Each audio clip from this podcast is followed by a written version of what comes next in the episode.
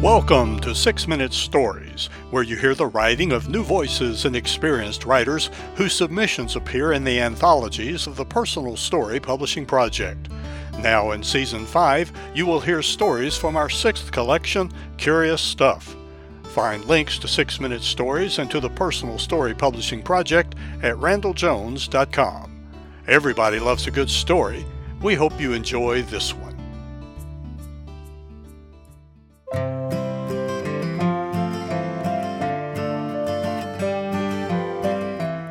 Laughter Cannot Be Outgrown by Nikki Campo. I have always been a saver of the sentimental. Old theater tickets and playbills, three-way best friend necklaces, cologne spritz notes from my high school sweetheart. I never wanted to forget a good memory, the way someone said something or how I felt. As a young parent, I kept far too much of my kids' art in plastic tubs in the attic. I laminated letters they wrote to me. I wanted to capture it all because they grow up too quickly. Among my most precious mementos was an outfit my late mom bought for a friend's baby shower. Every time I stacked clean clothes in my older daughter's dresser, rectangles of shirts the size of my phone, rows of leggings the length of my water bottle, I saw the outfit in the back corner. Buttery soft, ivory colored pants, pink stitching, matching top with a furry koala on the front. The price tag was still intact. The first time I saw the outfit, it was on my mom's dining room table, ready to be wrapped. I was home for a visit with my baby boy on his first birthday. He groped the colorful beads of my mom's costume jewelry while she studied his fingers, their foreheads touching. During his nap, she helped me make him a rainbow layer cake. A month later, she died. After the funeral, the friend whose baby shower my mom attended gave the koala outfit to me in case I ever had a girl. I often lifted the soft fabric to my nose, searching for a scent it did not hold. In the first spring after I lost my mom, I bought potted red geraniums for my front porch. They had been her go-to spring flower. She had taught me to look for plants with the most buds unopened.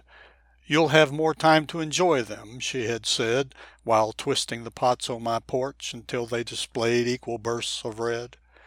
Now I gazed at the plants, emblems of the nostalgia with which I covered myself like a blanket. My first daughter was born a year after I lost my mom. I waited for that one special enough occasion to dress her in the treasured hand-me-down, the ivory koala onesie, but never did. Three years later, when my second daughter was six months old, I considered it as an Easter option but instead left it folded in the drawer. I imagined preserving it and passing it on to my daughters for their kids to have one day, my mom's parenting legacy clinging to it like the soft bear on the front. A few months after my youngest turned one, I felt ready to dress her in the sacred cotton for the first time. I knew she was my last baby. You get to wear a very special outfit today, I said, laying her on the rug. She poked a finger into her bare abdomen and giggled, her feet flying into the air. I pulled the cherished shirt over her head and threaded her arms into the sleeves, then wriggled her into the little pants. In an instant, I saw my mistake. I had waited too long, way too long. My daughter bulged out of every seam, arms and legs stretching inches past the openings. For a moment my stomach tightened. I stayed on my knees, watching as my little girl waited for me to rescue her from the too tight clothes. I mentally catalogued remedies. I could widen the seams, make the pants into shorts, cut out the koala, and restitch to something else. But then, a bit to my surprise, I started to laugh. I thought of my mom. she would most certainly be chuckling at the ridiculousness of my tall toddler standing there in infant clothing, at the notion she might be preserved only in organic cotton. I extracted my daughter from the outfit and then folded it up and added it to a tub with other keepsake baby clothes. I smoothed the koala's fur one last time and snapped the lid closed. I still missed my mom.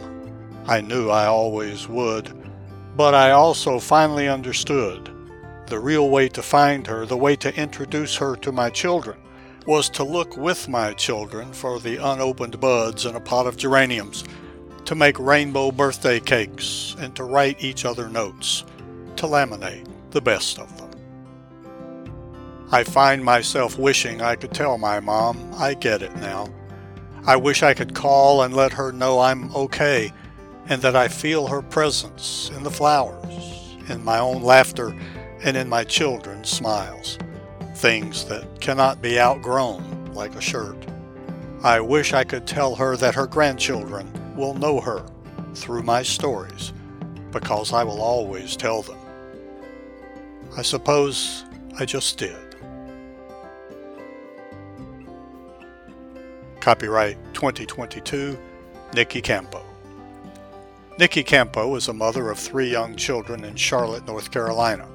She has decided that parenting is the simultaneous profound sadness and profound relief over the passage of time. When she's not writing or staring at her children, she's scarfing dark, salty chocolate. She is a member of the Charlotte Writers Club and Charlotte Lit.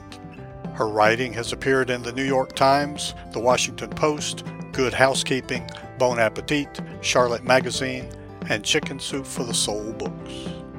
Read more about this writer and background on this story in a special feature of Six Minute Stories called Authors Talk. Thank you for listening to another Six Minute Story. You can read them all in the six anthologies of the Personal Story Publishing Project.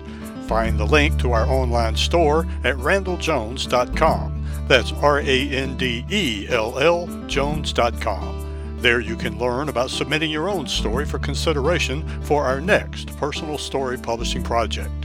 And remember, everybody loves a good story.